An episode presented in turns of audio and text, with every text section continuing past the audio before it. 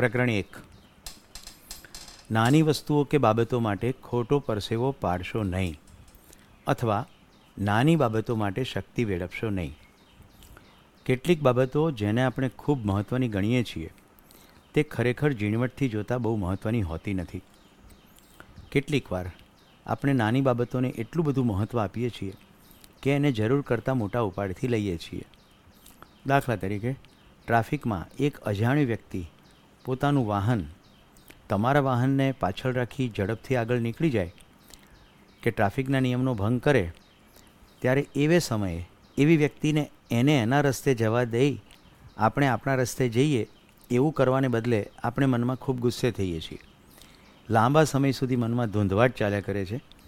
આપણો ગુસ્સો વ્યાજબી છે એવું ઠેરવ્યા પણ કરીએ છીએ.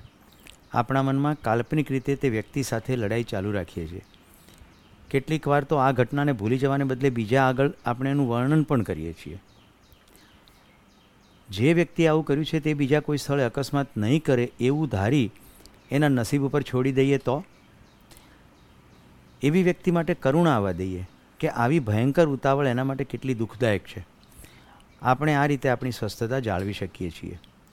અને બીજી વ્યક્તિનો અંગત પ્રશ્ન આપણા માથા ઉપર ન લઈએ તો આ સ્વસ્થતા લાંબા સમય સુધી જાળવી શકીએ. આ તો એક ઉદાહરણ છે. જીવનમાં આવી અસંખ્ય બાબતો આપણા જીવનમાં બન્યા જ કરે છે. તે ખરેખર નાની હોય છે. પરંતુ એને બહુ મહત્ત્વ આપી આપણે આપણી શક્તિ અને શાંતિ વેડફ્યા કરીએ છીએ. દાખલા તરીકે, આપણને કોઈ કામ માટે લાઇનમાં રાહ જોઈ ઊભા રહેવું પડે. કેટલીક વાર કોઈ આપણી અયોગ્ય ટીકા કરતું હોય. કેટલીક વાર કામનો મોટો ભાગ આપણે જ કરવો પડે એવી સ્થિતિ હોય. વગેરે વગેરે. તો એવે વખતે આવી નાની બાબતો માટે ચિંતા ન કરતા શાંતિથી સાંભળી લઈએ તો આપણને મોટો લાભ થાય છે. મોટાભાગના લોકો જીવનની મોટાભાગની શક્તિ આવી નાની બાબતો માટે વેડફી નાખે છે. આ રીતે જે જીવનનું સૌંદર્ય અને જાદુઈ અસર છે, એનાથી તેઓ વંચિત રહી જાય છે. જો આપણે આ ખામી દૂર કરવાનું ધ્યેય રાખીએ અને તેને દૂર કરવા સતત પ્રયત્ન કર્યા કરીએ, તો આપણી પાસે ખૂબ શક્તિ બચશે, જેનાથી આપણે વધારે દયાળુ અને ઉમદા બનીશું. સુરેશ પટેલ દ્વારા નાનકડી કોમેન્ટ્સ આપણે આખો દિવસ જે પણ પ્રવૃત્તિઓ કરીએ છીએ, એમાં સમય, ઊર્જા અને પૈસા ખર્ચીએ છીએ. નિરાતે શાંતિથી વિચારીએ કે એવી કઈ પ્રવૃત્તિ છે જેની અંદર સમય, ઊર્જા અને પૈસાનો ખૂબ ખર્ચ થાય છે. એ પ્રવૃત્તિઓ શું ખરેખર ઉપયોગી, કામની, લાંબા ગાળાનું પરિણામ લાવનારી છે ખરી? શું એ પ્રવૃત્તિઓ લક્ષ્યથી નજીક લઈ જનાર છે?